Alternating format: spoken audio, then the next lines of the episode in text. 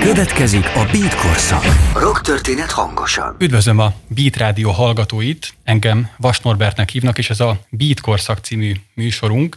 Nagy tisztelettel üdvözlöm a stúdióban Kőbányai Jánost, író, szerkesztő, szociográfus, fotós, ezt találtam a, a nevéhez, és hát nem biztos, hogy a sorrend megfelelő volt, hiszen annál is inkább, mert most a beszélgetésünk apropója egy fotókiállítása Jánosnak, ami a műcsarnokban látható. Sajnos a vírushelyzet miatt egyelőre csak online járható be ez a, a képkiállítás, de bízunk benne, hogy lesz még olyan idő, amikor meg tudjuk nézni személyesen is a Beat Ünnep című tárlatot. Ez a beszélgetésünk apropója, de ha már itt bejöttél a stúdióba, János, én szívesen kérdeznélek tőled az, az előzményekről is.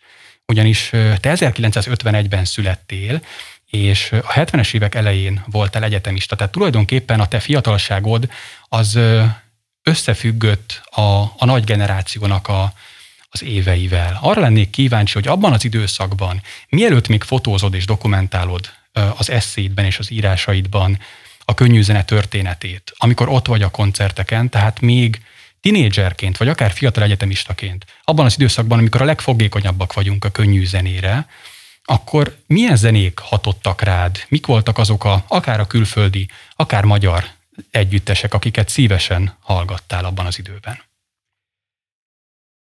Hát valóban egy ilyen pruszti, mély leszállás kellene az emlékekbe hozni, és akkor tulajdonképpen, hogyha ezt így mondod, akkor a Kalocsai Hunyadi János fiú kollégium jut az eszembe, ahol én diák voltam, mert papám úgy gondolta, hogy nekem jót tesz, hogyha pesti zsidó gyerek paraszt gyerekek között kollégiumba nevelkedik, és azt hiszem ez a létező legjobb húzása volt a én elindításomba. És ott a folyosón, ott ugye volt rádió. A folyosón is volt, és a tanteremben, és reggel hatkor kezdődtek a szilenciumok, és meg kellett hallgatni a híreket. Na ezen a rádión szólalt meg először a beat. És valahogy nagyon megfogott, és azt hiszem, hogy a kollégiumban volt valamilyen táncos ünnepség, és a katonaságból hívtak ki szinte egy beat zenekart, és azt hallottam meg először. Nagyon emlékszem talán a Koncsuzsának a Megáll az idő című nótájára, szintén csak úgy beugrik a folyosó, az olajos kövek előttem állnak, a szekrények, amiben a ruháink voltak, szóval ott hallgattuk ezt, és én követeltem a papámtól, ez, ez mind Pestről jött, és követeltem a papámtól, hogy hát én ezt látni akarom, ezt hallani akarom. És akkor volt neki valami fiatal újságíró kollégája, aki egyébként az egy komoly menedzser is lett, Hegedűs Lászlónak hívják, már sokan talán nem emlékeznek rá. A koncertszervezés egyik legfontosabb figurája volt a Kádár korszakban, és azután is akkor ott az esti hírlapnál egy ilyen slapaj volt, és megígérte a papámnak, hogy bevissza a Metro klubba. Följöttem vonaton, nagyon izgultam, pasi nem volt ott. Na mondom, most ezért jöttem föl, és akkor nem lesz semmi. A papám egy igazi újságíró volt, bementünk a metró, egy ilyen metró építkezésen volt a metró klub, hatalmas sorok álltak, emlékszem, hó is volt, hatalmas ilyen beengedő ember volt. Apám oda megy, szóval hova mennek? Megbeszéltem a feleségével, jó menjenek. És így kerültem be. És akkor mondtam papámnak, hogy most ez egy újság, sok mindent tanultam tőle. Hát akkor miért nem mondta? Hát én meg itt halálosan izgulok. Szóval hülye vagy? Azt mondja. És mondom is, mi van, hogyha nincs felesége? Hát szóval az újságírónak valahogy vabankra is kell játszania, Na mindegy, tehát az első, amit meghallottam, a Metro együttes volt, Zalatnai sarolta ilyen hatalmas fehér csizmába, és Freinez Karcsi, mint egy ilyen kis ördög ugrált, és nagyon varázslatos volt, és ak- a- akkor mondtam papámnak, hogy én akkor abbahagyom a kalocsai kollégiumot, mert én itt akarok lenni a Bidzene környékén, az volt a feltétele, hogyha francia tagozatra megyek, tehát akkor muszáj volt tanuljak franciát, és akkor József Attila gimnáziumba kerültem be. A József Attila gimnáziumba, ahol mondjuk a omegások jártak, egyetlen klubtagságim volt Omega klubtagsági, de a József Attila gimnáziumnak, a, ami most Cisztercit a, a dobogóján, tehát Szalagavatóbálon hallottam Liversinget, Török Ádámot először, és biztos még más zenekarokat is, tehát ez volt. Na most ez leszámítva, hogy, hogy megfogott, és milyen, milyen fontos volt, de ugyanakkor olyan tudóskodó gyerek voltam, és már hogy följöttem harmadikba is, meg negyedikbe is indultam a történelmi tanulmányi versenyen, hogy nehogy véletlen ne, ne legyek egyetemista, és ugye tanulmányi verseny első tíz helyezettjét beengedték, úgyhogy úgy, történelmi tanulmányokkal foglalkoztam, és hogyha már itt ugrunk a egyetemista koromba is könyvtárakba jártam, szóval nem annyira rockzenére, és érdekes módon, hogy amikor elvégeztem az egyetemet, és elkezdtem jogász lenni, mert jogi egyetemet végeztem, kétszer-három hónapot dolgoztam egész életemben hivatalosan, és mint jogász, és ut- ut- utána ilyen késői, kimaradt élményeket kergetve jártam talán koncertekre, és akkor én ebből értem. Tehát az, az hogy nekem, hogy meg tudjak élni, ahhoz nekem az esti hírlapba hetente két cikket kellett írni. És két dologról írtam, rockzenéről és filozófiáról. Ugyan a, a Budapesti iskolák, tehát Márkus Györgynek, Heller Ágnesnek akkor jelentek meg a könyvei, ezekről írtam, aztán előbb-utóbb szóltak, hogy most válasszak vagy erről, vagy erre a kettő nem fog menni, ez nagy kár, hogy ebbe belementem, de részint megélhetésből. És hogyha még, még a, talán az egyetemi korszakhoz hozzá kell tenni, hogy a, talán a Sirius az még nagyon fontos volt. És ha már Kalocsa. Kalocsán voltam katona, és ö, ott egy barátom, akivel ma is barátkozok, Bárt Károly, aki volt miniszterhelyettes és meg jogprofesszor, elhozott egy dorsz szallagot, dorsz, és az egyszerűen megszólalt, ahhoz meg hozzá kell tenni, hogy két hónapon keresztül se rádiót, se magnót nem hallottunk. Tehát egyszerűen valami iszonyatos szomjúság, ami az emberek nem is tudhatják, hogy hogy kiszikkad valaki, hogy nem hall zenét. És akkor összedobott a század egy magnóra pénzt, és a karcsa elhozta ezt a Dors felvételt. És az ott megszólalt a Dors, az magában is zseniális, de két hónap nem zene hallgatás után a kalocsai laktanyában az elementáris erővel bírt, úgyhogy aztán természetesen megszereztem az összes Doors lemezt, majd utána, amikor CD volt, az összes Doors CD-t, ez mind megvan nekem, és soha nem teszem fel, mert sajnos most már a YouTube-ról hallgatom őket, aminek meg is van az az előnye, hogy sok koncertfelvételt is hallgattatok, amik ugye CD-ken nem jelentek meg. Tehát ez, ez, ezek meghatározó élmények voltak, és inkább ha egyetemistaság, mert nem, nem, nem az lenne, inkább az utazás. Tehát az a például a Dors által megpendített szabadság, hippi kultúra, azt kerestem például Igaz, egy kicsit később eljutottam Észak-Afrikába, mert hallottam, hogy ott járnak a hippik, meg ott lehet spanglizni, meg, meg tengerparton, meg sivatagba elvonulva ének. Tehát ilyen igényeket keltett fel, és valóban összekeverve, mert ugyanakkor francia tagozatosként Párizs, az európai kultúra, Szóval minden, amit közvetített. Össze-vissza beszélhetek, én például írtam a francia rockzenéről. A francia rockzenét nem nagyon ismerik, egy kicsit később indult, ugye nem viselték el valószínűleg, hogy ebbe az a szomszéd angol szászok verhetetlenek, és 76-ba jártam, azt hiszem, uzamosabb ideig, mert egyetemista koromban csak ugye szünetekbe lehetett menni, és akkor egy kicsit tovább voltam, és felfedeztem a francia rockzenét is, ami szövegbe sokkal erősebb, kevésbé fogja meg ugye az érzéki, erotikus zenéjében a, a hallgatót, vagy ami érdekes, ott meg is, Hamásza össze-vissza beszélek, egy Joskó Zeffer nevezetű szakszofonossal, aki teljesen Bartóki hagyom, magyar származású Bartóki hagyományokon egy nagyon komoly művész volt, és ö, ilyen avantgard jazz játszott.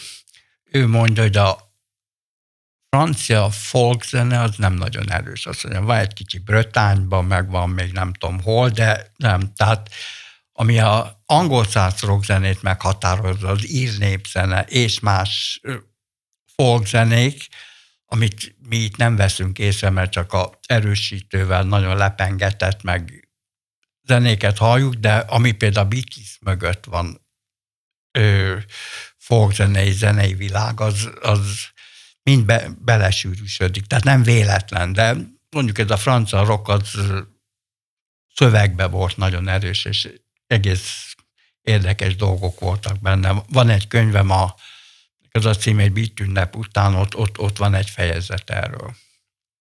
Elképetve hallgattam ezt a földrajzilag Kalocsától Kalocsáig és egy kis Los Angeles és egy Párizs és egy kis Bretányi kitérővel felrajzolt zenei térképet, hát látszik az, hogy mennyire, és tulajdonképpen öt vagy akár hat évtizeddel korábbi dolgokról meséltél most annyira plastikusan, hogy azt hiszem, hogy mindenképpen meggyőződhetünk arról, hogy nagyon fontosak ezek a zenei, ezek a dallamtapadások, amik évtizedeken is átívelnek akár, és az is kiderült számomra ebből a, a rövid ö, bevezetődből, hogy mennyire tudsz figyelni dolgokra, és mennyire érdekelnek azok az impulzusok, amik akkor akár most, vagy akár akkoriban körülvettek titeket, benneteket. Arra szeretnék egy kicsit rákérdezni, és most már kicsit közeledve a, a kiállításnak a témájához, hogy Ugye mondtad, hogy alig pár hónapot dolgoztál te ténylegesen jogászként, és Amennyire jól megtaláltam ezt az életrajzodban, ez 75 és 76 között volt, amikor te gyámügyi ifjúsági előadóként tevékenykedtél. Egy kicsit erről beszélj nekem, azért kérdezem, mert azt gyanítom, és javíts ki, a tévedek, de szerintem ez a munkaköröd, ennek a munkakörödnek köze van ahhoz, hogy a te érdeklődésed a periférián, a margón élők felé kezdett el irányulni, mert én azt gyanítom, hogy ott olyasféle statisztikákkal, olyan számadatokkal találkozhattál ebben a munkakörben, ami felhívta a figyelmedet arra, ami tulajdonképpen a kádárkorszak mindennapjaiban nem biztos, hogy mindenki számára ismert volt. Gondolok itt a vállási statisztikákra, vagy akár az alkoholizmusra, vagy a kábítószerfogyasztásra. Két jogászi állásom volt, és a másodikról hagy beszéljek, ott az országos bányagépgyártó vállalatnál dolgoztam, és az volt a feladatom, hogy az üzemben volt egy baleset, és a, meghalt egy munkás, és az özvegye kártérítésért pert indított a gyárral szembe, és nekem az volt a feladatom, hogy a gyárat képviseljem.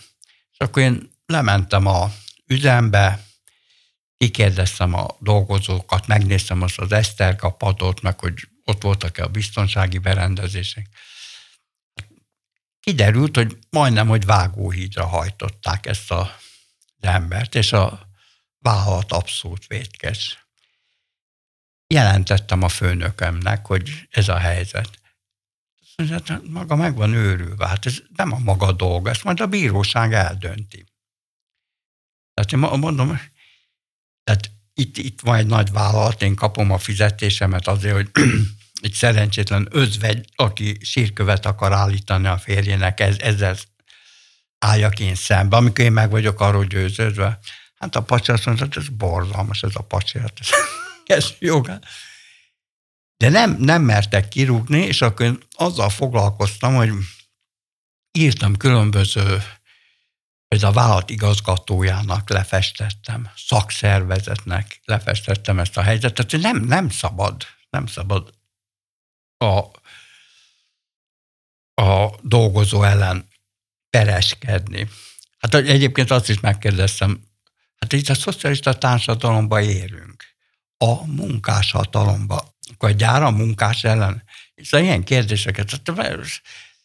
A, pasi, a főnököm nem mert kirúgni, tehát én ott egy fél évet voltam úgy, hogy semmi munkát nem adtak nekem.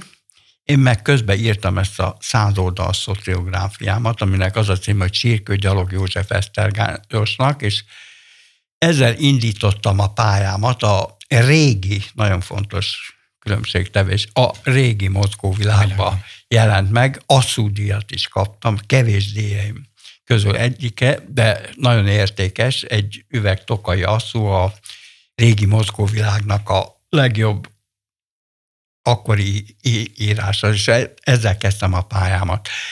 A másik, a gyámügyi jogásság, az meg azért érdekes, mert mondtad is az időpontot, ugye 75, és azt hiszem 75-ben jelent meg Korrád Györgynek a Látogató című regénye, ami szintén egy ilyen gyámügyi látogatónak az élményeit írja, és, és aztán tovább ragozza, tovább emeli föl az irodalomba. Csak egy szögletes zárójelet, ha tehetek, hogy a, én most a Múlt és Jövő című Magyar Zsidó Kulturális Folyóiratot szerkeztem, és az utolsó számunkban, épp mert Konrád György most halt meg, azt gondoltam, hogy az a méltó emlék, hogyha a fiatal írókat megkérem, hogy a, hogy a látogató hatásáról írjanak, és egy, egy, egy-ketten írtak, nem annyian, amennyien szerettem volna. Tehát, hogy nagyon kevés az olyan irodalmi mű, ami egy pályát elindít, vagy valakire olyan hatással van. Tehát én miatta mentem, sőt az volt a gondolatom, hogy én nem regényben, szociográfiában fogom megcsinálni ezt a gyámügyet. Csak ott is különböző okok miatt nem tudtam folytatni ezt a tevéket, és ezt sajnos nem írtam meg. Ahogy mondod, valóban ez a tapasztalat inkább tudat alatt jöhetett ki, a, amikor tulajdonképpen a Beatrice-n keresztül megismertem a csöveseket, és a csöveseknek a nagy része volt állami gondozott volt, és az állami gondozottak, utána néztem a statisztikákba, nagyon is megmutatták a akkori szocialista társadalomnak ugyanazt a fonákját, amivel a bányagépgyártóba találkoztam, hogy, hogy a munkásoknak a szegénysége, életindít, elindítás lehetetlensége termelte ki ezt a rengeteg állami gondozottat, és ö, hát akkor már azt is elmondom, hogy ilyen személyessége, hogy én, nekem volt egy csöves szerelmem is, ami szintén egy ilyen betegség, mert ha az ember szociográfiát ír, akkor kell valamilyen empátia, kell valamilyen kapcsolat. Annélkül nem megy, az egy ilyen üres riporterkedés. És ugyanakkor pedig fölmerül az emberben, jó, megírod a klassz szociográfiát a szegényekről, és akkor te egy híres író leszel, és ő meg ott marad ugyanabban. Tehát volt egy ilyen kapcsolat, és arra gondoltam, ha az egész társadalmat az ember úgyse változtathatja meg, de egy, egy ember életét megváltoztathatja. De egyébként ez se túl jó, ezt már utólag mondom, hogy, hogyha, hogyha ilyen motivációk is vannak benne.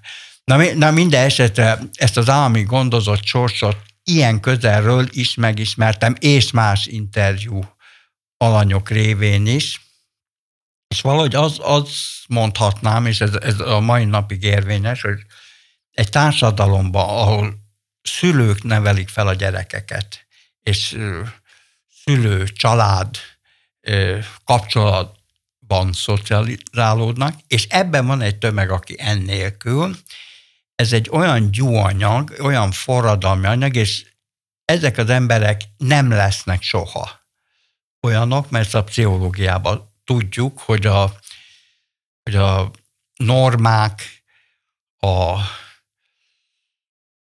követések, a személyiség az első három-négy évben alakul ki, és, és, és nagyon fontos a gyerekkor. És pont az a gyerekkor, ami, amit azt az egész felnőtt kor nem tud visszaadni, bár, bár, bármi történjen velük.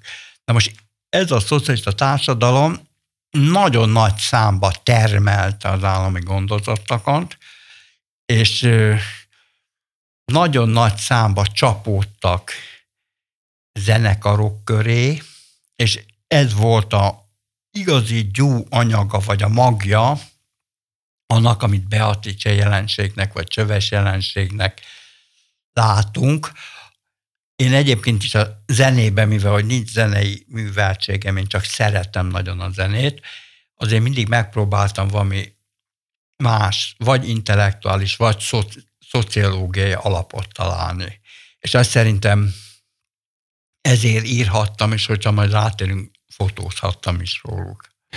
Az előbb, amikor említetted Konrádnak a látogatóját, akkor még két kicsit későbbi dolog is eszembe jutott, ami azzal kapcsolatos, amit te végül szociográfusként és mozgóvilág szerzőként is véghez vittél, tehát ez a, a periférián élők felé fordulás.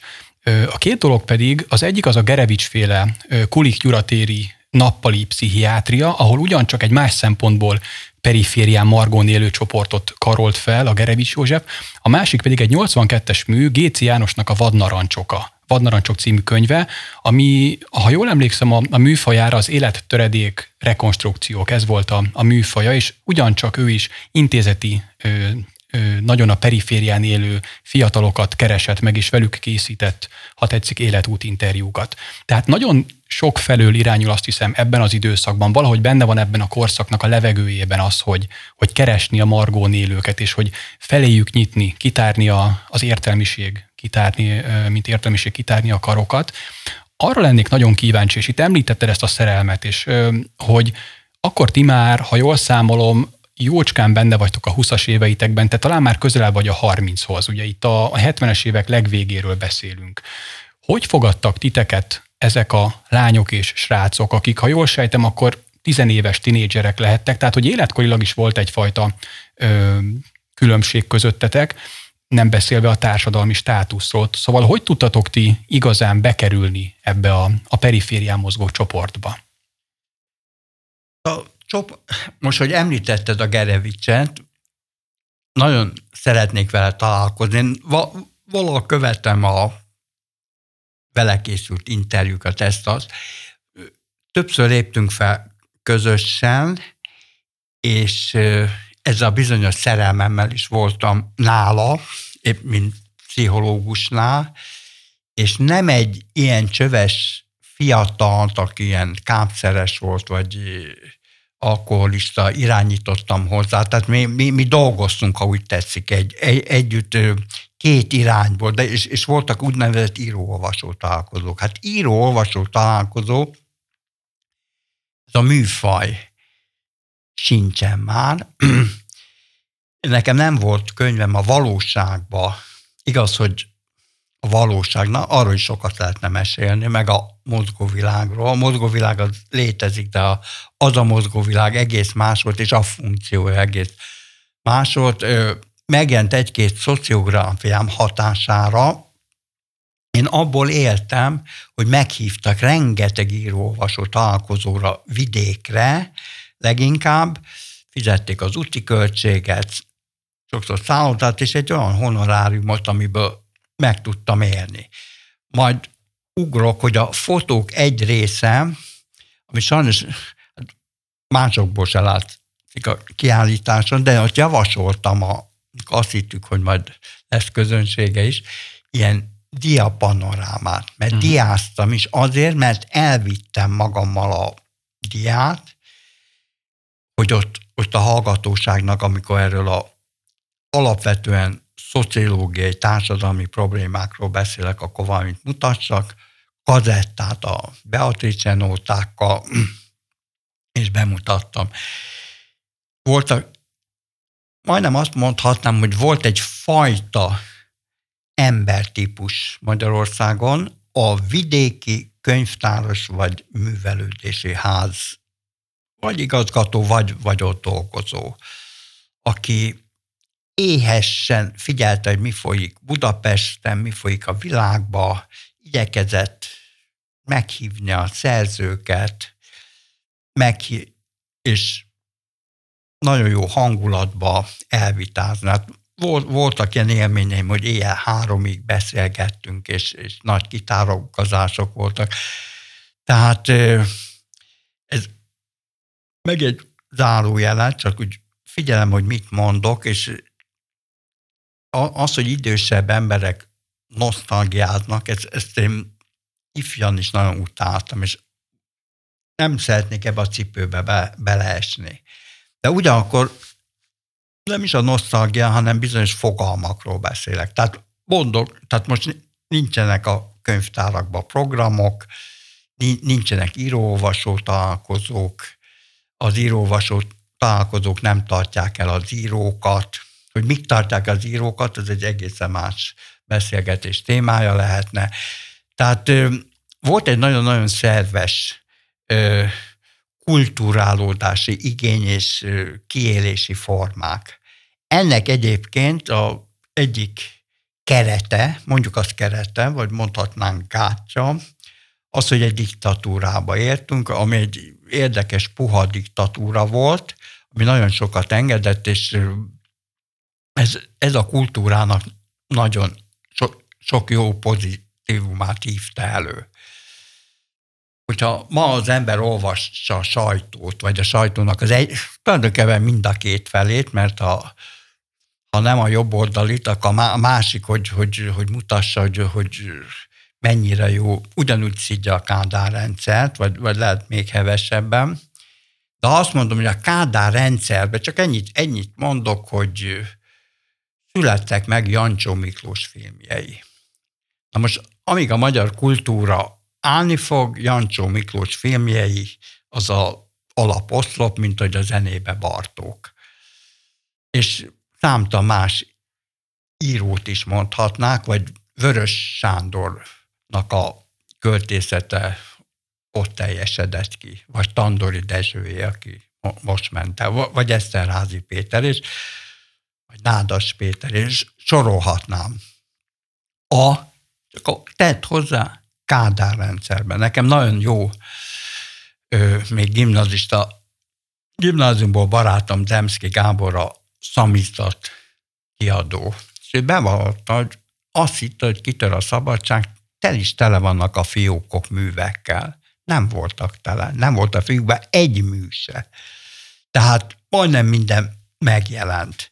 Különböző csatornákon. Hihetetlen, hogy a elolvasott például a Kádár korszakban mondjuk a Népszabadságot, de ugyanakkor elolvasod ugyanabban az időpontban a Valóság című folyóiratot, vagy, vagy, vagy a már említett Moszkó világot. Két külön világ. Én nem én említettem, hogy az esti hírlapba írkáltam, egy emelettel fölötte volt a népszabadság, de ez valami olyan távoli világ volt, népszabadság, távol és megvetett világ, által megvetett világ volt. De ugy, ugy, ugyanakkor határok egymásba értek,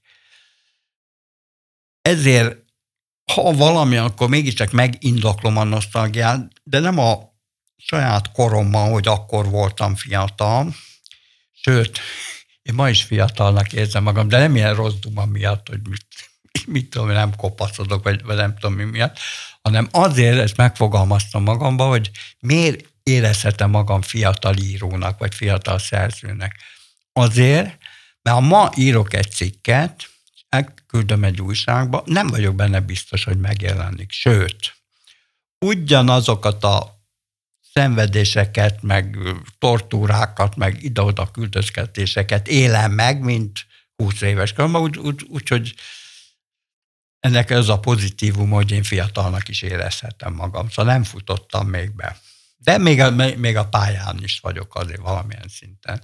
Tehát azt akarom mondani, hogy történészként, mert időközben csináltam módon történész, és szerintem van egy ilyen probléma, és azt hiszem, bármennyire is távol állunk tőle, de ez a témánk, az idő kérdése, és a történelmi időnek a kérdése. És pontosan ezt vetette fel bennem ez a kiállítás, hogy amikor ott elkattogtattam ezeket a fotókat, hát akkor érdekes volt, akkor jelenemet ledokumentáltam. Sőt, volt kiállításom is ugyanezekből, nem is egy. Volt ugye a Csövesekről, az volt a cím, hogy Nemzedék a Margon, volt Beat ünnep című kiállításom is, és most úgy felfedezem, hogy nagyon sok kép ha, ugyanaz is, de abszolút más jelent.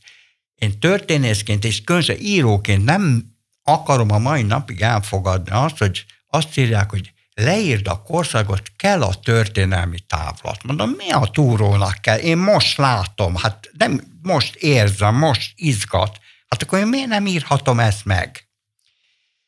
Valahogy mégiscsak el kell fogadjam ezt a tényt, és erre nem is ezek a képek, de, de a képek is adtak egy jó löketet, hogy a képek egész más jelentenek, amelyeket én valaki állítottam. Azért kellett újra kinagyítani, mert sok költözésbe elvesztek, meg nem olyan jók a nagyítások. De egy gond egyébként, mert más technika van, ez, ez is egy nagyon érdekes probléma. De én írtam egy Beat regény című könyvet, aminek az lett a, az volt a a szála, vagy a gerince, hogy mindenkivel csinálok egy interjút, aki a, ez a bizonyos általán bit ünnepnek nevezett Tabáni koncerten, a Tabán, magyar Woodstock, mondhatjuk így, ő, ő játszott.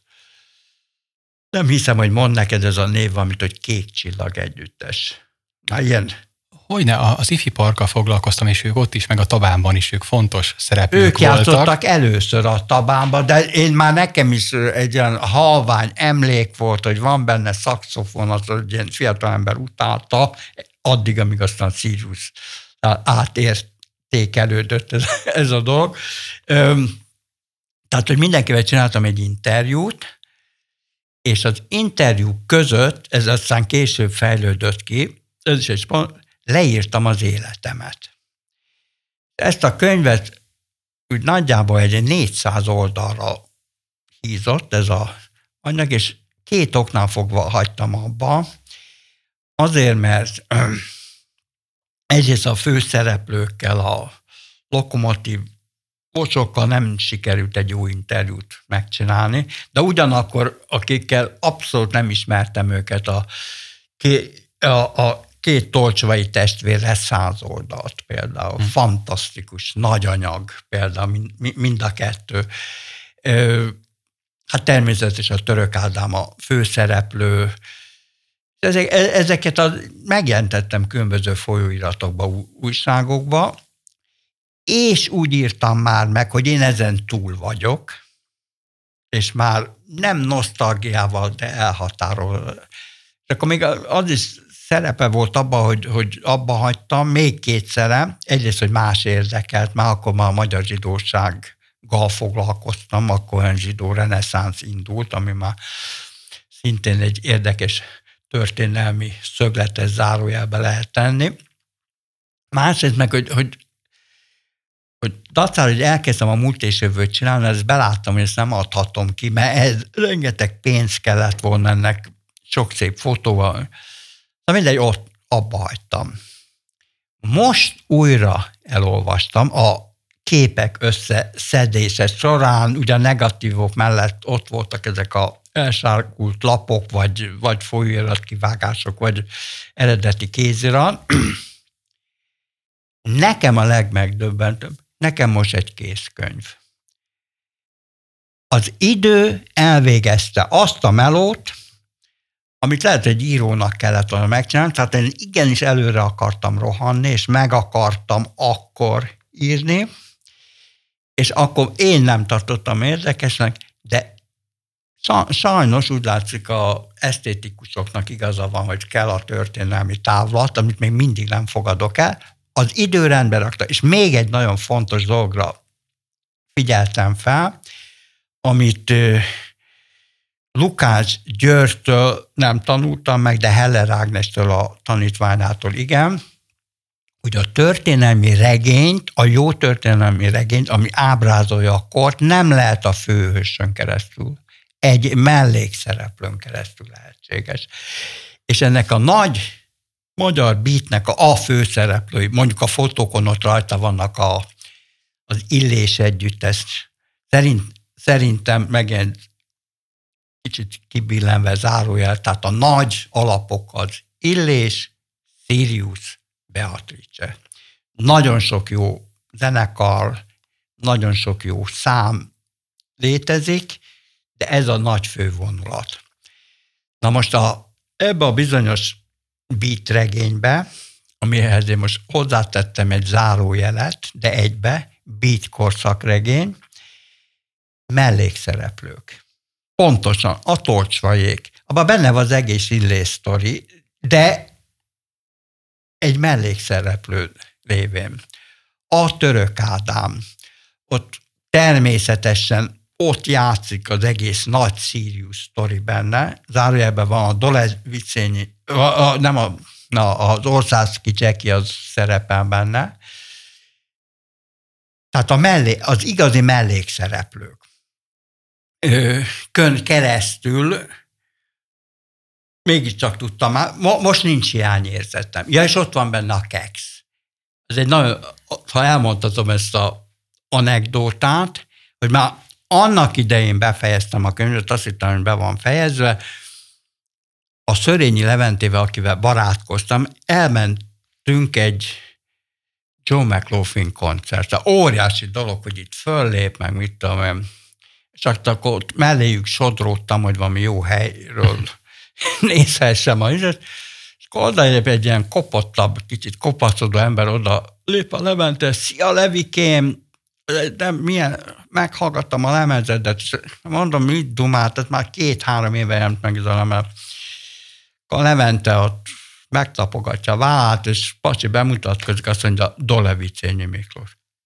Te vagy a Dolevicényi Miklós? Akkor nincs befejezve a könyv, hát akkor itt, itt van a kex. Na, a Kex is föllépett a, a, a, a, a, a, a tabánba, és a Kex is bemrak parti zenekarról. Mondom magamba, na jó, de ez, ki tudja azt, hogy te itt találkoztál vele véletlenül. Most, most már hagyjuk, már, már megvan ez a könyv. De nem, nem, nem, sajnos találkoztál, de nincsenek véletlen. Őrült. Hát a Dolevice nem tudta, mondja a Levent, hogy ez a kőbánya, ez írja a jó cikkeket, meg mit tudom én, neki ez nem mondott semmit.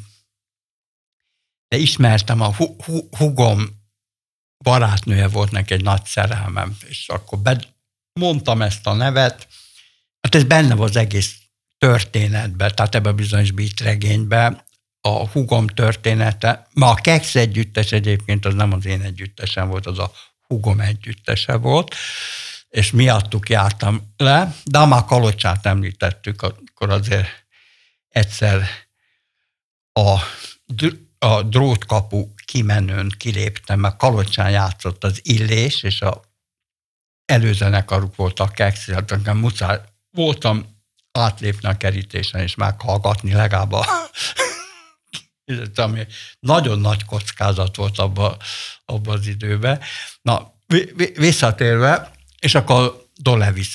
A Dolevicény is a magyar beatnek a fővonala, és még tulajdonképpen a Kexnek sem a baksa, de egy fantasztikus beszélgetés volt. És mondom, ezeket most újra olvastam, és most összeraktam, és csak egy utószót írtam, ebben az utószóba azt írtam meg, muszáj vagyok elfogadni ezt a nyomorult történelmi távlatot, ez a 30 év, ami egész más hozott ki belőle, és legalább fölismertem azt, hogy nem csináltam, hát ez a, lokon, a Presser Gáborral nem sikerült, egyébként majd napig se. Pedig hát ő az egyik nagy ö, zenei figura, és a társával, a, a, A Somló Tamással meg azért nem, beszéltünk arról, hogy a szociográfusnak mi a problémája, tehát először kell egy messze közeget, van, meg túl közel. A Somló Tamás annyira közelivel, olyan barátságba, és lehet, hogy most is fogok elérzékenyülni, és hogyha a szüleim sírját látogatom, mindig oda megyek az ő sírjához, letenni egy kavicsot, és látom, örülök neki, hogy, hogy az a sír működik, oda van téve kazetta, szív, tehát kiárnak. Ha te, tehetek egy szögletes zárójelet? Az a bizonyos bit ünnep után című könyvem címlapján, ugye Jim Morrison sírja látható, hogyha Párizsba Párizs. járok, akkor elmegyek ahhoz a sírhoz is, és mindig valami egész különleges emberekkel találkozok ott. Például egyszer Jean-Paul Sartre.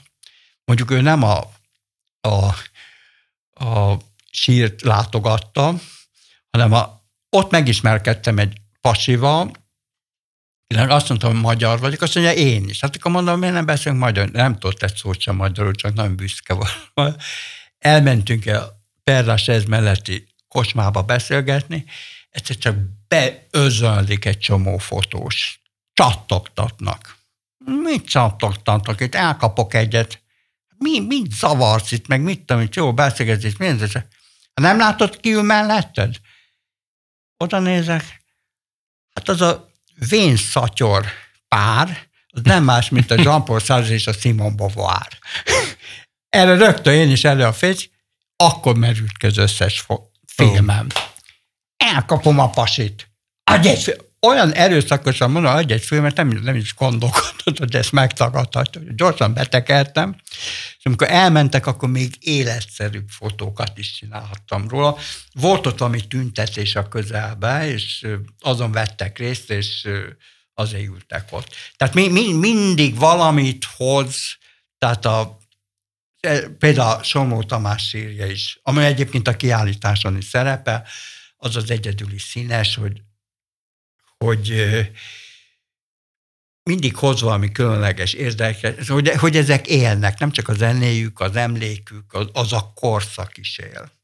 Hát, ha már még egy záróját, ha tehetek, a kiállítás megnyílt, abszolút nem lehet látni, de pontosan ebbe a hónapba haltak meg az Omega együttes tagjai, a Balázs Fecó, és hogy nagyon aktuálisak legyünk ma reggel a Bergend Istvánnak a, a haláláról értesülhetünk. Tehát valahol ez a kiállítás nagyon belevágott a legszomorúbb aktualitásba, hogy ez a nemzedék most már fizikálisan is elmegy. Még, még valamit bemondok, az még rosszabb, de ez is nagyon-nagyon a kiállításhoz és a mai magyar valósághoz tartozik, hogy az volt a nagy gondolatom, hogy a kiállítás megnyitót, ott szó volt, hogy kinyissa meg, hát megvalom őszintén nem találtam olyan embert, akit, aki megnyithatta volna, mert már sajnos nem élt. Például Jancsó Miklós milyen jó lett volna megnyitja. Tulajdonképpen Vitán nyilván él még megnyithatta volna, de más okból látogattam meg, most már e-, e-, elég idős, talán nem lett volna. Ő nagyon támogatta a könyveimet, és a magyar rock és folkzene mozgalmakat nagyon támogatta. Én nem értem, hogy politikus lett, és miért nem lett kulturális miniszter, ott lett volna legalább aki ért hozzá. By the way, a kiállítás kurátor egy kulturális miniszter volt, Rockenberg Zoltán, akivel fantasztikusan jól dolgoztunk együtt, és ő, hát ő egyébként rock, hát nem is tudtam, mert azt tudtam róla, hogy Wagner és opera rajongó, hát azt mondja, mai napig jár punk koncertre, és nagyon-nagyon otthon volt ezekbe. Na, engedd meg, hogy itt, bocsáss meg, hogy a szabadba vágjak, mert én is érdeklődve figyeltem, hogy UK szápszos pólóban volt Rockenbauer Zoltán a megnyitó környékén készült fotókon, és arra szeretnék egy kicsit rákérdezni most itt, hogyha már az ő nevét említetted. Ő volt ennek a tárlatnak a kurátora, és egy hatalmas anyag a te archívumod. És nagyságrendileg 200 fotó került fel most a műcsarnok falaira. Beszélj azokkal a szempontokról, amik szerint ezt a tényleg a töredékanyagot a, a te archívumodból ki tudtátok válogatni, mert szerintem nagyon izgalmasak, és már beszéltél részben a hangsúlyokról. Somló Tamás, Török Ádám, az Illés zenekar, a Fölös példány, ami szintén egy baráti ö, csoport, nagyon fontos a te életedben, de mégis beszélj erről, a, és itt megint csak ugye érdekes az a távlat és a külső szem, hogy hogy dolgoztatok együtt Rockenbauer Zoltánnal, hogy így ez az anyag álljon össze, ami most látható, illetve hát nem látható, de bízunk benne, hogy látható lesz még. Ez, ez nagyon jó kérdés, mert valóban tulajdonképpen ez egy nem áll messze a regényírónak a műfajától, tehát meg kell határozni az időt, a szereplőket és a hangsúlyokat. Most itt a Marcibányi téren beszélünk, és mondtad, hogy itt találtam meg, hogy a műveldési háza. Én például mondtam a Rockinak, hogy nem kéne jazz rock, mert én ide jártam nagyon sokat ö, dimenzióra, ami, ami nagyon fontos eleme volt, vagy, vagy rengeteg jó fotóm van, például másik János, aki nem Interbrass nem koncertek is Én voltak itt. Interbrass, Interbrass. pontosan, az, az volt a nagy mag, az Interbrass. Abból lett aztán a dimenzió, meg, meg, meg nagyon sok más. Azt, azt is akartam mondani. Mondta, hogy ez túl sok, ezt hagyjuk ki. Mond, mondtam a táncház és folkot, mert annyira a levegőben volt, tehát úgymond magyar ifjúság, volt, hogy azt, azt is hagyjuk ki. Akkor a, ami érdekelte őt, mert szóval ő érdeklődése is, tehát ez, ez egy jó közös munka volt, ez, ez a kurátor szó, ez tulajdonképpen olyan, mint a producer, vagy a... Uh-huh. Szóval, szóval sok mindent meghatározott. Azt mondta, hogy, hogy ezt a kapcsolódásokat, tehát a rockzene, tehát más művészeti ágak kapcsolódása. Tehát ez, ez volt a bizottság együttes, de nem is az együttes, hanem képzőművészek, ugye voltak. Van kiállítás egy Gross Arnold. Hm? Én hoztam össze a török Ádámot a Gross Arnold, aki más, papám és más oldalról nagyon jó barátom volt, és egy abszolút nem rokkos, de a mini együttes első lemezborítóját a Gross Arnold csinálta, és az összehoztam őket, és természetesen le is fotografáltam. Tehát ez is benne van. De Jancsó Miklós is szerepel, ő több joggal, mert ugye részint neki mindig kellett egy gitáros a filmjébe, és hosszú ideig a Csetamás volt, és aztán Lovas András igen, volt. Lovasi, igen, igen. Az utolsókba. De például én csináltam a Miki bácsival egy filmet, és akkor én a török Ádámot javasoltam, és ő is benne van, meg benne van a Dés is, meg, meg tehát ezt mondta, hogy ezt, és akkor tehát ha visszaugrunk a saját szerepembe, ugye, ugye mint ilyen fiatal író szociográfus, ez a csöves mozgalom és a Beatrice jelenség mellé az én barátaimmal együtt szerveztünk ilyen föllépéseket. Ez volt a Fölös Példány csoport.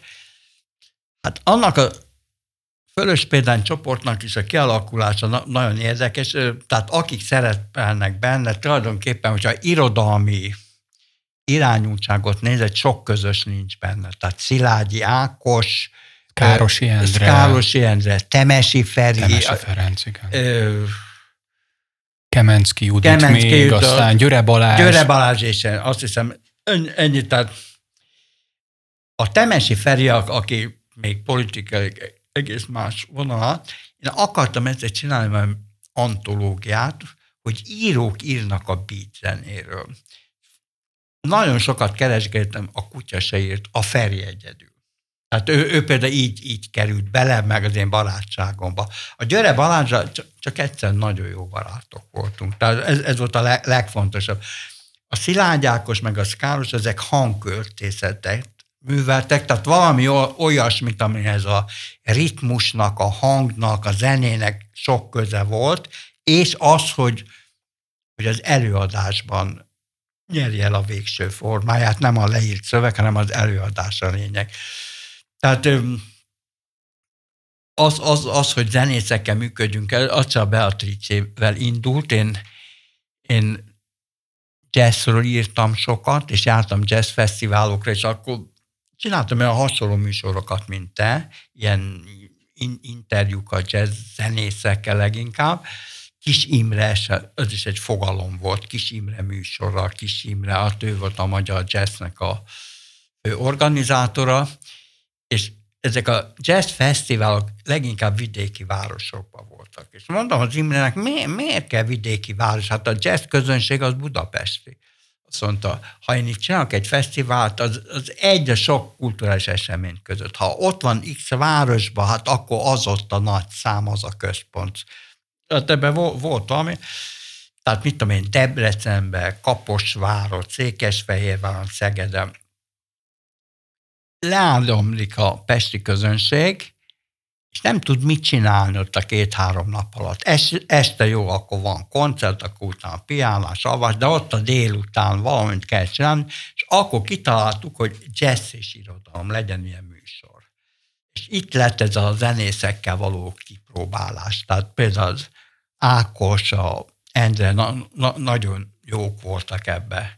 Kőszegi Imrére emlékszem, talán, hogy egy fotón talán ő is szerepel, igen, az egyik a, legnagyobb jazzdobos. Igen, és aztán volt egyszer az egész fölös példány föllépett a dimenzióval, azt hiszem Szegeden. Tehát, tehát voltak ilyen műsoraink, tehát itt, itt lett ez kitálva, és aztán Beatrice-vel természetesen nagyobb. Egyébként nem is emlékeztem, a Károsi elevenítette fel, hogy még nem volt fölös példány a nevünk, és akkor volt ez a Beat ünnep című, most vagy a Beat ünnep, vagy a Nemzeték a Margon, az ifjú művészekbe volt egy fotókiállításom, amin föllépett a Beatrice. És amin, a képbe.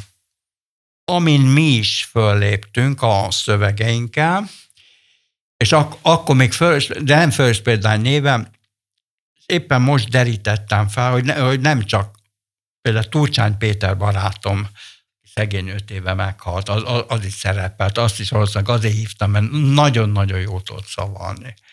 Tehát, tehát, ez, ez, ez, tehát azt kell tudni, hogy ez egy ilyen massza volt, ahol ember, emberek ismerkedtek, átvették egymás gondolatait, és ha valaki a rendszer ellen volt, tulajdonképpen ez volt a közös nevező, vagy a hivatalosság ellen. Ezt a rendszert ezt azért nem mondom, mert Isten őriz, hogy valami hősiességet vindikáljak magamnak. Tehát ez összetartott. És hát amiben most élünk, az, hát az katasztrofa. Na ezt akartam mondani, hogy sokan, ez alatt az egy hónapon sokan haltak meg, és ez alatt az egy hónapot egy, nem mondom, mert nem lehet összehasonlítani, még tragikusabb dolog történt, ami tulajdonképpen a halálnak a szellemét is, vagy a levegőjét is sugározza. Az volt a nagy ötletem, hogy a kiállítást Szörényi Bródi nyissa meg, és elpönögik az utcán. Az első magyar beat ami... Amivel elkezdődött a magyar nyelvű beat korszak. És az ezért vagy nem ezért, ez egy olyan zseniális nóta, én nincs hét, hogy ne dudolnám, vagy, vagy ne jutna eszembe. Írtam is erre egyébként egy novellát is. Tetszett a Bródinak. De nem ezt akarom mondani, tehát ez volt a gondolatom, és ez, hát ugye két nehéz ember, én ezt leleveleztem le, velük, és benne is voltak. Na most ez a járvány miatt ez elmaradt, mert a megnyitó is nagyon csökkentett habzású volt, ott 30-an lehettek jelen, biztonsági intézkedések, és utána csökkentetten sem, de bezárt. Na most ez az egy hónap alatt megent a Leventének egy interjúja a Mandinerbe, és erre a Bródinak a válasza, meg a mostani Magyar Narancsba ezt alá is húzza. Ott nincs szövegesen meg, de valamilyen interjúba vagy reakcióba azt írja, hogy nem akar a Leventével hosszú ideig találkozni. Ugye ez ennek a vége. Hát hosszú ideig? Van hosszú időnk? Szóval ez valami, sokkolva vagyok. Gondolkodom, hogy írok nekik levelet, vagy, vagy írok erről valami nagy eszét, vagy, vagy, vagy mit csináljak, mert ez való borzasztó. Ugyanakkor nagyon megérzékíti a korszakunkat. Én például, tehát ez a két nagy tehetség, amit együtt csináltak, az nagyszerű. Amit külön-külön csináltak, az is nagyon értékes, de nem ugyanaz. Itt pontosan, és az, aztán itt nem a beatben, inkább irodalomba tudnám megfogni, hogy amikor, hát mondjuk ki, amikor zsidók és magyarok együtt csinálnak valamit, mondjuk ilyen a nyugat folyóirat, és még egy-két dolgot tudnék mondani, az, az, az nagyszerű és időtálló. Amit ők együtt csináltak, az fantasztikus, és amíg a magyar kultúra létezik, az fent fog maradni, az kétségtelen. De az, hogy ők most ilyen viszonyban vannak, az, az tragikus. És nem csak, hogy ők ilyen viszonyban vannak, nem, nem ez a tragikus, hanem a magyar kultúra ilyen fölállásban van, tragikus, és ezért nem hoz olyan dolgokat létre, amit létrehozhatna. Nagyon sok aspektusból beszéltünk az időről, János, és nagyon szomorúan mondom, hogy most a mai műsornak lejárt az ideje. Én nagyon szépen köszönöm, hogy a, vendégünk voltál, és hogy felvillantottál egy-két nagyon izgalmas pillanatot a beat korszakból és a beat, kor, a beat, beat ünnep utáni időszakból is. Én azt javaslom a hallgatóknak, hogyha tehetik, akkor legalább virtuálisan kukkantsanak bele ebbe a tárlatba, ami a műcsarnokban látható, és bízom benne, hogy lesz még mód a vírus utáni időkben arra, hogy személyesen is meg tudjuk ezeket a képeket nézni, mert azt hiszem, hogy fontos dokumentációról van szó. Még egyszer köszönöm szépen, hogy a műsor vendége voltál. Mondhatok egy mondatot? Nem valószínű, hogy a jelenlegi klímaváltozások okán a Duna jegebe fagy. Én még láttam ilyet is életemben.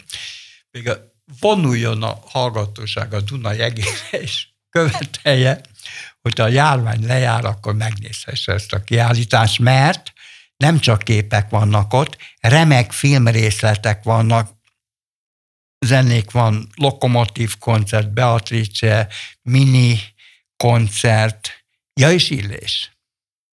Tehát ez egy többdimenziós esemény. Köszönöm szépen a beszélgetést még egyszer. Ez volt a Beat Korszak. Rock történet hangosan. Köszönjük, hogy velünk vagy. Beatcast. Ez a podcast a Beat saját gyártású sorozata. Beat. Az ütős alternatíva.